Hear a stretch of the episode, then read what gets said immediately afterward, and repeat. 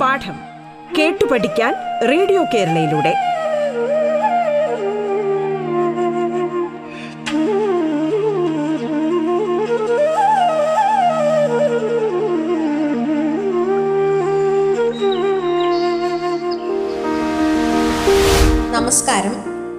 സംസ്ഥാന സർക്കാരിന്റെ internet radio സംരംഭമായ റേഡിയോ കേരളയുടെ പാഠം എന്ന പരിപാടിയിലേക്ക് സ്വാഗതം.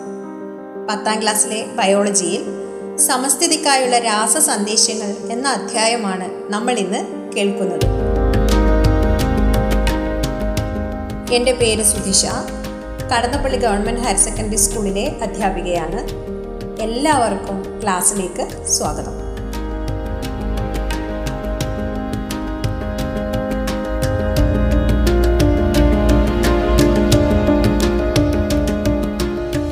പ്രിയപ്പെട്ട കുട്ടികളെ ഹോർമോണുകളെ കുറിച്ച് കേൾക്കാത്തവരായി നിങ്ങളുടെ കൂട്ടത്തിൽ ആരും തന്നെ ഉണ്ടാവില്ല.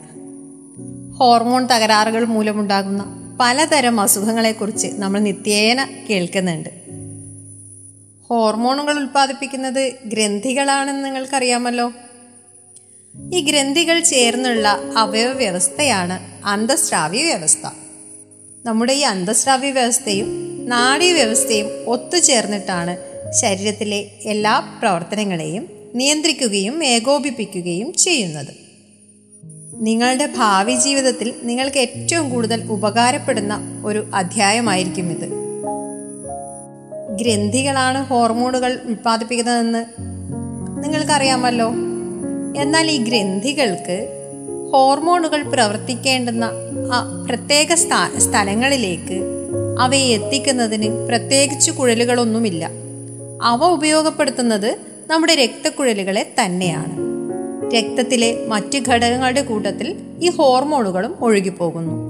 ഇനി അവ പ്രവർത്തിക്കേണ്ട സ്ഥലത്തെത്തുമ്പോൾ പ്രത്യേകതരം ഗ്രാഹികോശങ്ങൾ അവയെ തിരിച്ചറിയുകയും അവയെ സ്വീകരിക്കുകയും ആ കോശത്തിനകത്ത് മാറ്റങ്ങൾ വരുത്തുകയും ചെയ്യുന്നു.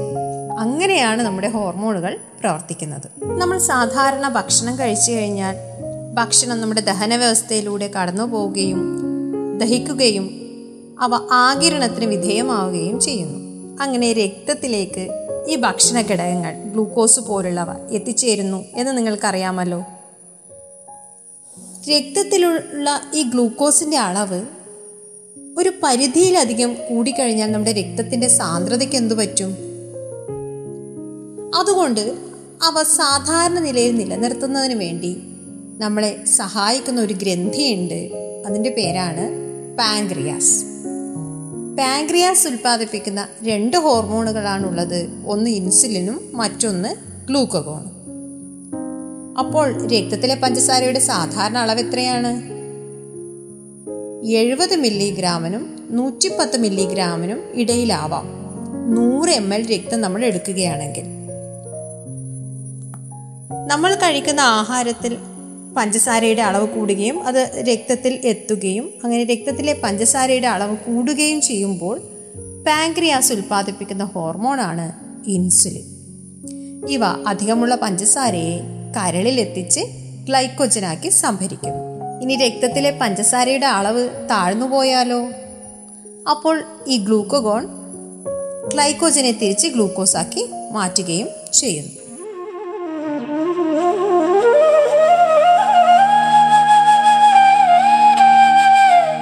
പാഠം കേട്ടു പഠിക്കാൻ റേഡിയോ കേരളയിലൂടെ.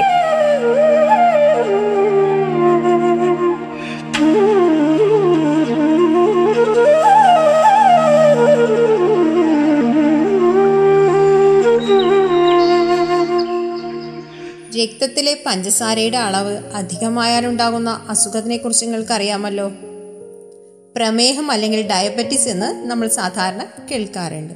അമിതമായി ഉണ്ടാകുന്ന ദാഹം വിശപ്പ് അതുപോലെ കൂടെ കൂടെ മൂത്രമൊഴിക്കുക തുടങ്ങിയവയൊക്കെയാണ് പ്രമേഹത്തിന്റെ സാധാരണ ലക്ഷണങ്ങൾ. നമ്മുടെ ശരീരത്തിലെ ഏറ്റവും വലിയ അന്തസ്രാവി ഗ്രന്ഥി ഏതാണ്? അത് നമ്മുടെ കഴുത്തിൽ കാണുന്ന പൂമ്പാറ്റയുടെ ആകൃതിയിലുള്ള തൈറോയിഡ് ഗ്രന്ഥിയാണ്. തൈറോയിഡ് ഗ്രന്ഥിയും രണ്ട് തരം ഹോർമോണുകളാണ് ഉൽപ്പാദിപ്പിക്കുന്നത്. തൈറോക്സിനും കാൽസിറ്റോണിനും. തൈറോക്സിൻ നമ്മുടെ ശരീരത്തിലെ ഉപാപചയ പ്രവർത്തനങ്ങളുടെ നിരക്ക് നിയന്ത്രിക്കുന്നതിന് സഹായിക്കുന്നു. ഊർജോൽപാദനത്തിനൊക്കെ സഹായിക്കുന്നു. എന്നാൽ കാൽസ്യറ്റോണിൻ സഹായിക്കുന്നത് രക്തത്തിലെ കാൽസ്യത്തിന്റെ അളവ് സാധാരണ നിലയിൽ നിലനിർത്തുന്നതിന് വേണ്ടിയാണ്. തൈറോക്സിൻ ഉപാപചയ പ്രവർത്തനങ്ങൾക്കും ഊർജോൽപാദനത്തിനും ഒക്കെ സഹായിക്കുന്നു എന്ന് പറഞ്ഞുവല്ലോ. അപ്പോൾ ഇതിന്റെ അളവ് കൂടിയാലോ? കൂടിയാലുണ്ടാകുന്ന ഒരവസ്ഥയാണ് ഹൈപ്പർ തൈറോയിഡിസം ഹൈപ്പർ തൈറോയിഡിസം ഒരു രോഗാവസ്ഥയാണ്. നമ്മുടെ നമ്മൾക്ക് ഭക്ഷണത്തിനോട് അമിതമായ ഒരു ആർത്തി ഉണ്ടാവും വിയർപ്പ് കൂടുതലായിട്ടുണ്ടാവും ഒരുതരം പിരിപിരിപ്പൊക്കെ അനുഭവപ്പെടും.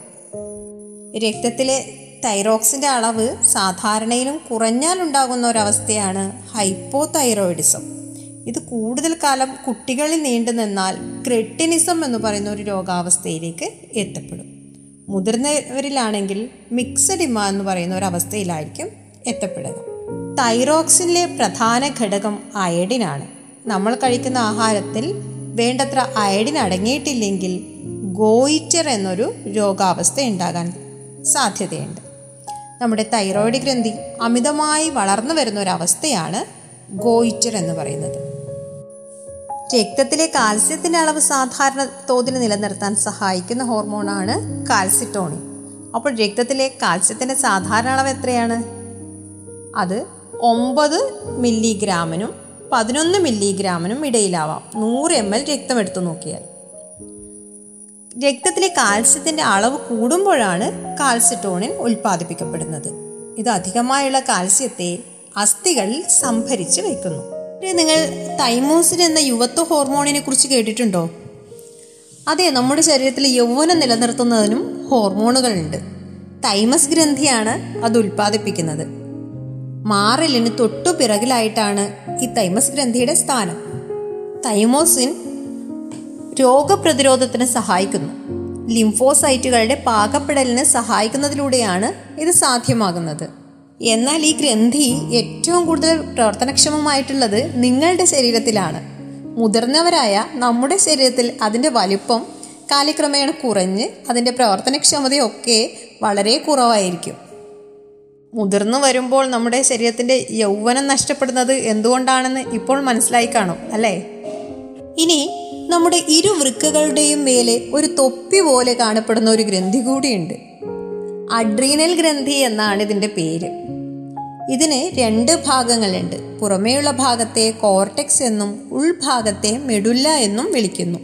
പുറമേയുള്ള ഭാഗമായ കോർട്ടെക്സ് കോർട്ടിസോൾ ആൽഡോസ്റ്റിറോൺ ലൈംഗിക ഹോർമോൺ എന്നിവയൊക്കെയാണ് ഉൽപ്പാദിപ്പിക്കുന്നത്. എന്നാൽ മെഡുല്ല എപ്പിനെഫ്രിനും നോർ എപ്പിനെഫ്രിനും ഉൽപ്പാദിപ്പിക്കുന്നു. എപ്പിനെഫ്രിൻ അഡ്രിനാലിൻ എന്ന പേരിലും നോർ എപ്പിനെഫ്രിൻ നോർ അഡ്രിനാലിൻ എന്ന പേരിലും അറിയപ്പെടുന്നുണ്ട്. ഇവ രണ്ടും നമ്മുടെ സിമ്പതറ്റിക് വ്യവസ്ഥയുടെ കൂടെ ചേർന്ന് പ്രവർത്തിച്ച് നമ്മളെ അപകടഘട്ടങ്ങൾ തരണം ചെയ്യുന്നതിന് പ്രാപ്തരാക്കുന്നുണ്ട്.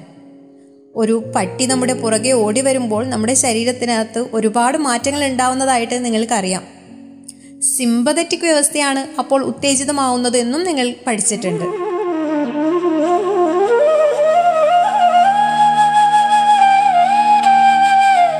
പാഠം കേട്ടു പഠിക്കാൻ റേഡിയോ കേരളയിലൂടെ.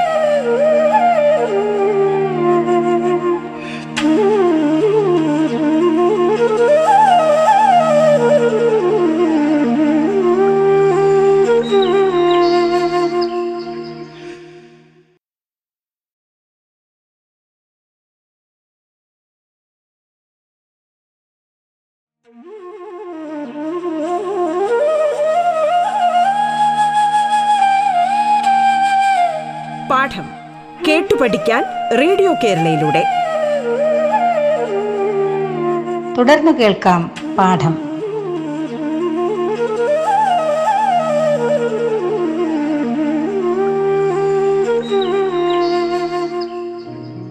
അഡ്രീനൽ ഗ്രന്ഥിയും നമ്മുടെ നാഡീവ്യവസ്ഥയുടെ ഭാഗമായ സിമ്പതറ്റിക് വ്യവസ്ഥയും ഒരുമിച്ച് ചേർന്ന് പ്രവർത്തിച്ചിട്ടാണ് ഇതൊക്കെ സാധ്യമാകുന്നത് എന്ന് നിങ്ങൾക്ക് ഇപ്പോൾ മനസ്സിലായി കാണും അല്ലേ? മെഡുല്ലയും കോർട്ടക്സും ഉൽപ്പാദിപ്പിക്കുന്ന വിവിധ ഹോർമോണുകളുടെ പേരുകളും അവയുടെ ധർമ്മങ്ങളും എല്ലാവരും മനസ്സിലാക്കി വെക്കണേ. ഇത് നമ്മുടെ പരീക്ഷയ്ക്ക് ചോദിക്കുന്നതാണ്. പലവട്ടം ചോദിച്ചിട്ടുണ്ട് ഈ ഭാഗത്തു നിന്ന്. നിങ്ങൾക്ക് എല്ലാ ദിവസവും ഒരേ സമയത്ത് ഉറക്കം വരുന്നതും അതുപോലെ ദിവസവും ഒരേ സമയത്ത് ഉറക്കം ഉണരുന്നതും കൃത്യം ഉച്ചയ്ക്ക് ഒരു മണിയൊക്കെ ആവുന്ന സമയത്ത് നമ്മൾക്ക് വിശപ്പ് അനുഭവപ്പെടുന്നതും ഒക്കെ നിങ്ങൾ ശ്രദ്ധിച്ചിട്ടുണ്ടാവുമല്ലോ. ഇതെങ്ങനെയാണ് സംഭവിക്കുന്നത്? നമ്മുടെ ശരീരത്തിനകത്ത് വല്ല ക്ലോക്കും ഉണ്ടോ? എന്നാൽ ഉണ്ട്. ആ ക്ലോക്കിന്റെ പേരാണ് ബയോളജിക്കൽ ക്ലോക്ക് അല്ലെങ്കിൽ ജൈവ ഘടികാരം. പൈനിയൽ ഗ്രന്ഥിയാണ് ഈ ജൈവ ഘടികാരമായിട്ട് പ്രവർത്തിക്കുന്നത്. പൈനിയൽ ഗ്രന്ഥി ഉൽപ്പാദിപ്പിക്കുന്ന മെലാട്ടോണിനാണ് ഇതിന് സഹായിക്കുന്നത്. മെലാട്ടോണിന്റെ അളവ് കൂടുമ്പോൾ നമ്മൾക്ക് ഉറക്കം വരുന്നു. എന്നാൽ മനുഷ്യരായിട്ട് നമ്മുടെ മനുഷ്യരായ നമ്മുടെ ശരീരത്തിൽ മാത്രമല്ല കേട്ടോ ഇങ്ങനെയുള്ള ജൈവഘടികാരമുള്ളത്. ദേശാടന പക്ഷികളിലും മറ്റു മൃഗങ്ങളിലും ഒക്കെ ഇത്തരത്തിലുള്ള ജൈവഘടികാരങ്ങൾ പ്രവർത്തിക്കുന്നുണ്ട്. നമ്മുടെ ഒന്നാമത്തെ അധ്യായം പഠിക്കുമ്പോൾ നിങ്ങൾ തലച്ചോറിന്റെ ഭാഗങ്ങൾ മനസ്സിലാക്കിയിട്ടുണ്ടാകുമല്ലോ. ഹൈപ്പോ തലാമസിന് തൊട്ടു താഴെയായിട്ട് കാണപ്പെടുന്ന ഒരു ഗ്രന്ഥിയാണ് പിറ്റ്യൂട്ടറി ഗ്രന്ഥി. ഗ്രന്ഥികളുടെ ഗ്രന്ഥി എന്നൊക്കെ നമ്മൾ ഇതിനെ വിളിക്കാറുണ്ട്. കാരണം മറ്റു ഗ്രന്ഥികളെ നിയന്ത്രിക്കാൻ നമ്മുടെ പിറ്റ്യൂട്ടറി ഗ്രന്ഥിക്ക് കഴിയും. എന്നാൽ പിറ്റ്യൂട്ടറി ഗ്രന്ഥി സ്വന്തമായിട്ടും രണ്ട് ഹോർമോണുകൾ ഉൽപ്പാദിപ്പിക്കുന്നുണ്ട് അവയിലൊന്നാണ് സൊമാറ്റോട്രോപ്പിൻ അഥവാ വളർച്ചാ ഹോർമോൺ. കൗമാര കാലഘട്ടത്തിൽ എത്തുമ്പോൾ കൂട്ടുകാരൊക്കെ വളരെ വേഗത്തിൽ വളരുന്നതായിട്ട് നിങ്ങൾ ശ്രദ്ധിച്ചിട്ടുണ്ടാകുമല്ലോ. എന്താണ് ഈ പെട്ടെന്നുള്ള വളർച്ചയ്ക്ക് പിന്നിലെ രഹസ്യം? അത് നമ്മുടെ സൊമാറ്റോട്രോപ്പിനാണ്. പിറ്റ്യൂട്ടറി ഗ്രന്ഥി ഉൽപ്പാദിപ്പിക്കുന്ന സൊമാറ്റോട്രോപ്പിൻ വളർച്ച ത്വരിതപ്പെടുത്തുന്നു. എന്നാൽ ചില ആളുകൾ വേണ്ടത്ര ഉയരം വെക്കാത്തതായിട്ട് നിങ്ങൾ ശ്രദ്ധിച്ചു കാണുമല്ലോ. അപ്പോൾ സൊമാറ്റോട്രോപ്പിന്റെ ഉൽപ്പാദനം കുറഞ്ഞു കഴിഞ്ഞാൽ അത്തരം ആളുകളിൽ ഉയരം കുറവ് കാണപ്പെടുന്നു. ആ ഒരവസ്ഥയെ നമ്മൾ വാമനത്വം എന്നാണ് വിളിക്കുന്നത്. എന്നാൽ ചില ആളുകൾ ഉയരക്കൂടുതലിന്റെ പേരിൽ ഗിന്നസ് റെക്കോർഡൊക്കെ നേടിയിട്ടുള്ളതായിട്ട് നിങ്ങൾക്കറിയാം. അല്ലേ? നമ്മൾ പത്രങ്ങളിലൊക്കെ ഇവരെ കാണാറുണ്ട്. ആ ഒരു അവസ്ഥയെ നമ്മൾ ഭീമാകാരത്വം എന്നാണ് പറയുന്നത്. പിറ്റ്യൂട്ടറി ഗ്രന്ഥിയിൽ ഉണ്ടാകുന്ന തകരാറ് മൂലം സൊമാറ്റോട്രോപ്പിന്റെ ഉൽപാദനം ഇത്തരം ആളുകളിൽ അധികമാവുകയാണ് ചെയ്യുന്നത്. മുതിർന്നു കഴിഞ്ഞ ശേഷവും സൊമാറ്റോട്രോപ്പിന്റെ ഉൽപാദനം കൂടിയാൽ അക്രോമെഗലി എന്ന ഒരു അവസ്ഥയിൽ എത്തും. അക്രോമെഗലി ബാധിച്ച ആൾക്കാരുടെ മുഖത്തിലെ അസ്ഥികളൊക്കെ വളരെ വളർ അധികം വളർന്ന് വിരൂപമായ ഒരു അവസ്ഥയിൽ എത്തുകയാണ് ചെയ്യുന്നത്. ടീച്ചർ നിങ്ങളോട് നേരത്തെ പിറ്റ്യൂട്ടറി ഗ്രന്ഥി മറ്റ് ഗ്രന്ഥികളെ നിയന്ത്രിക്കുന്നുണ്ടെന്ന് പറഞ്ഞിരുന്നല്ലോ. അതിനുവേണ്ടി അവയെ സഹായിക്കുന്ന ഹോർമോണുകളാണ് T S H A C T H G T H തുടങ്ങിയവ. എന്നാൽ പ്രൊലാക്റ്റിൻ എന്ന ഹോർമോണും പിറ്റ്യൂട്ടറി ഗ്രന്ഥി ഉൽപ്പാദിപ്പിക്കുന്നുണ്ട്. ഇത് മുലയൂട്ടുന്ന അമ്മമാരിലാണ് കൂടുതലായിട്ട് കാണുന്നത്. അവരിൽ പാലുൽപാദനത്തിനാണ് ഈ പ്രൊലാക്റ്റിൻ സഹായിക്കുന്നത്. ഉറക്കം വരുന്നതും ഉറക്കം ഉണരുന്നതും ഒക്കെ കൃത്യസമയത്ത് എങ്ങനെയാണ് നടക്കുന്നതെന്ന് മനസ്സിലാക്കിയല്ലോ. അതുപോലെ നമ്മുടെ ശരീരത്തിൽ ജലത്തിന്റെ അളവ് കുറവാണെങ്കിൽ നമുക്ക് ദാഹം കൃത്യമായിട്ട് അനുഭവപ്പെടാറുണ്ട് അല്ലേ? അതുപോലെ നമ്മുടെ ശരീരത്തിൽ ഗ്ലൂക്കോസിന്റെ അളവ് കുറയുന്നു ഭക്ഷണ പദാർത്ഥങ്ങളുടെ അളവൊക്കെ കുറയുമ്പോൾ നമുക്ക് വിശപ്പ് അനുഭവപ്പെടാറുണ്ട്. അപ്പോൾ നമ്മുടെ ശരീരത്തിലെ വിശപ്പ് ദാഹം തുടങ്ങിയ കാര്യങ്ങളെയൊക്കെ നിയന്ത്രിക്കുന്നത് തലച്ചോറിന്റെ ഭാഗമായിട്ടുള്ള ഹൈപ്പോ തലാമസ് ആണെന്ന് നിങ്ങൾ ഒന്നാമത്തെ അധ്യായത്തിൽ മനസ്സിലാക്കിയിട്ടുണ്ടാവും. അപ്പോൾ ഹൈപ്പോ തലാമസ് ആണ് ആന്തര സമസ്ഥിതി പാലിക്കുന്നതിന് വേണ്ടി സഹായിക്കുന്നത്. ഹൈപ്പോ തലാമസ് പിറ്റ്യൂട്ടറി ഗ്രന്ഥിയെ നിയന്ത്രിക്കുന്നു. റിലീസിംഗ് ഹോർമോണും ഇൻഹിബിറ്ററി ഹോർമോണും ഉപയോഗിച്ച് പിറ്റ്യൂട്ടറി ഗ്രന്ഥിയെ ഹൈപ്പോ തലാമസ് നിയന്ത്രിക്കുന്നു. പിറ്റ്യൂട്ടറി ഗ്രന്ഥി മറ്റു ഗ്രന്ഥികളെയും നിയന്ത്രിക്കുന്നു. ഇതുകൂടാതെ ഹൈപ്പോ തലാമസ് നേരിട്ട് രണ്ട് ഹോർമോണുകൾ ഉൽപ്പാദിപ്പിക്കുന്നുണ്ട്. ഒന്ന് ഓക്സിറ്റോസിനും മറ്റൊന്ന് വാസോപ്രസിനും. വൃക്കയിലെ ജലത്തിന്റെ പുനരാകിരണത്തിന് സഹായിക്കുന്ന ഹോർമോണാണ് വാസോപ്രസിൻ. അങ്ങനെ ശരീരത്തിലെ ജലത്തിന്റെ അളവ് ക്രമീകരിക്കുന്നതിന് വാസോപ്രസിനാണ് സഹായിക്കുന്നത്.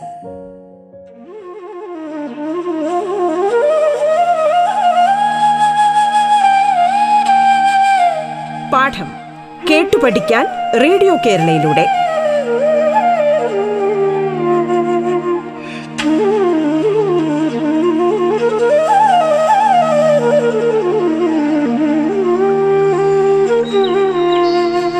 പ്രസവം സുഗമമായി നടക്കുന്നതിനും അതിനെ തുടർന്ന് മുലപ്പാൽ ഉൽപാദനത്തിനും സഹായിക്കുന്ന ഹോർമോണാണ് ഓക്സിറ്റോസിൻ. ഗർഭാശയത്തിലെ മിനുസമായ പേശികൾ പെട്ടെന്ന് സങ്കോചിക്കുമ്പോഴാണ് പ്രസവം നടക്കുന്നത്. അപ്പോൾ പ്രസവ വേദനയ്ക്കൊക്കെ കാരണമായിട്ടുള്ള ഹോർമോണാണ് ഓക്സിറ്റോസിൻ. ഇനി നിങ്ങൾ മനസ്സിലാക്കാനുള്ളത് ലൈംഗിക ഹോർമോണുകളെ കുറിച്ചാണ് ടെസ്റ്റോസ്റ്റിറോൺ ഈസ്ട്രജൻ പ്രൊജസ്ട്രോൺ എന്നിവയാണ് പ്രധാന ലൈംഗിക ഹോർമോണുകൾ. പുരുഷന്മാരിൽ കാണപ്പെടുന്ന ലൈംഗിക ഹോർമോണാണ് ടെസ്റ്റോസ്റ്റിറോൺ. ഒരു ആൺകുട്ടിയെ മുതിർന്ന ഒരു പുരുഷനാക്കി മാറ്റുന്ന ഹോർമോണാണ് ടെസ്റ്റോസ്റ്റിറോൺ. അതുപോലെ പെൺകുട്ടികളെ മുതിർന്ന സ്ത്രീകളാക്കി മാറ്റാൻ സഹായിക്കുന്ന ഹോർമോണാണ് ഈസ്ട്രജൻ. അത് അണ്ടോൽപാദനത്തിനും ആർത്തവചക്രം ക്രമീകരിക്കുന്നതിനും ഒക്കെ സഹായിക്കുന്നുണ്ട്. പ്രൊജസ്ട്രോണും സ്ത്രീകളിൽ കാണപ്പെടുന്ന ഒരു ഹോർമോണാണ്. നമ്മൾ മനുഷ്യരിൽ മാത്രമേ ഇങ്ങനെ ഹോർമോണുകൾ കാണപ്പെടുന്നുള്ളൂ. മറ്റ് ജീവികൾ ഇവ കാണപ്പെടുന്നുണ്ടാകുമോ? നിങ്ങൾ ഉറുമ്പുകളൊക്കെ വരിവരിയായി പോകുന്നത് കണ്ടിട്ടുണ്ടാകുമല്ലോ. അപ്പോൾ ഉറുമ്പ് ഇങ്ങനെ വരിവരിയായി പോകുമ്പോൾ നിങ്ങൾ അതിനിടയിൽ ഒരു വിരൽ വെച്ച് കൊടുത്തു കഴിഞ്ഞാൽ അതിന് ദിശ തെറ്റിപ്പോകുന്നത് നിങ്ങൾ ശ്രദ്ധിച്ചിട്ടുണ്ടാകും. ഫിറമോണുകൾ എന്ന രാസപദാർത്ഥങ്ങളാണ് ഇതിന് കാരണമായിട്ടുള്ളത്. ഈച്ച തേനീച്ച ഉറുമ്പ് തുടങ്ങിയ താഴ്ന്നപടിയിലുള്ള ജീവികൾ അവയുടെ ചുറ്റുപാടിലേക്ക് ശ്രവിക്കുന്ന ചില രാസപദാർത്ഥങ്ങളാണ് ഫിറമോണുകൾ. ഇവ ജീവികളെ തമ്മിൽ ആശയവിനിമയത്തിന് സഹായിക്കുന്നുണ്ട്.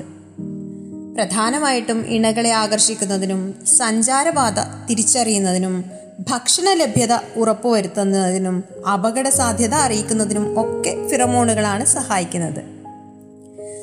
ഫിറമോണുകൾ എന്താണെന്ന് പരീക്ഷയ്ക്ക് ചോദ്യം വരാറുണ്ട്. അത് ഒന്ന് മനസ്സിലാക്കി വെക്കുക. കസ്തൂരിമാൻ ഉൽ- ഉൽപ്പാദിപ്പിക്കുന്ന കസ്തൂരി സിവറ്റോൺ ബോംബിക്കോൾ തുടങ്ങിയവയൊക്കെ ഫിറമോണുകൾക്ക് ഉദാഹരണങ്ങളാണ്. ഈ ഉദാഹരണങ്ങൾ കൂടി നിങ്ങൾ മനസ്സിലാക്കി വെക്കണം. അത് ഒറ്റ വാക്കിനുള്ള ചോദ്യമായിട്ട് പൊതുവെ വരാറുണ്ട്. ജന്തുക്കളിൽ മാത്രമല്ല സസ്യങ്ങളിലും അവയുടെ വളർച്ചയെ സ്വാധീനിക്കുന്നതിന് വിവിധ ഹോർമോണുകൾ സഹായിക്കുന്നുണ്ട്. Gibberellin auxin cytokinin ethylene abscisic acid തുടങ്ങിയവയൊക്കെ ഇതിന് ഉദാഹരണങ്ങളാണ്. എഥിലിൻ എന്നത് ഒരേ ഒരു വാതക ഹോർമോണാണ്. പഴങ്ങൾ പഴുക്കുന്നതിന് വേണ്ടി സഹായിക്കുന്നത് എഥിലീനാണ് നമ്മൾ പഴങ്ങൾ പഴുക്കുന്നതിന് പുകയിടാറുണ്ടല്ലോ. പുകയിൽ അടങ്ങിയിരിക്കുന്നതും ഇതേ ഹോർമോൺ തന്നെയാണ്. അപ്സിസിക് ആസിഡ് പാകമായ പഴങ്ങൾ താഴെ വീഴുന്നതിന് വേണ്ടിയിട്ടാണ് പൊഴിയുന്നതിന് വേണ്ടിയിട്ടാണ് സഹായിക്കുന്നത്. ജിബറലിനും ഓക്സിനും സൈറ്റോകൈനിനും ഒക്കെ വളർച്ചാ ഹോർമോണുകളാണ്. ഇത്തരം സസ്യ ഹോർമോണുകൾ നമ്മൾ കൃത്രിമമായിട്ടും ഉണ്ടാക്കാറുണ്ട്. അത് നമ്മുടെ വിവിധ ആവശ്യങ്ങൾക്ക് വേണ്ടി നമ്മൾ ഉപയോഗിക്കാറുണ്ട്. സസ്യ ഹോർമോണുകളെക്കുറിച്ചും കൃത്രിമ സസ്യ ഹോർമോണുകളെക്കുറിച്ചും നിങ്ങൾ മനസ്സിലാക്കി വെക്കണം. ഈ ഭാഗവും പരീക്ഷയെ സംബന്ധിച്ച് വളരെ പ്രധാനപ്പെട്ടതാണ്. ഹോർമോണുകളുമായി ബന്ധപ്പെട്ട കാര്യങ്ങളെല്ലാം എല്ലാവർക്കും മനസ്സിലായി എന്ന് കരുതുന്നു. എല്ലാ കുട്ടികൾക്കും നന്ദി.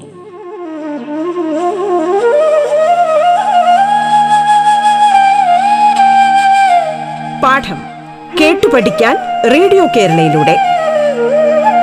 പാഠത്തിന്റെ ഇന്നത്തെ അധ്യായം ഇവിടെ പൂർണമാകുന്നു.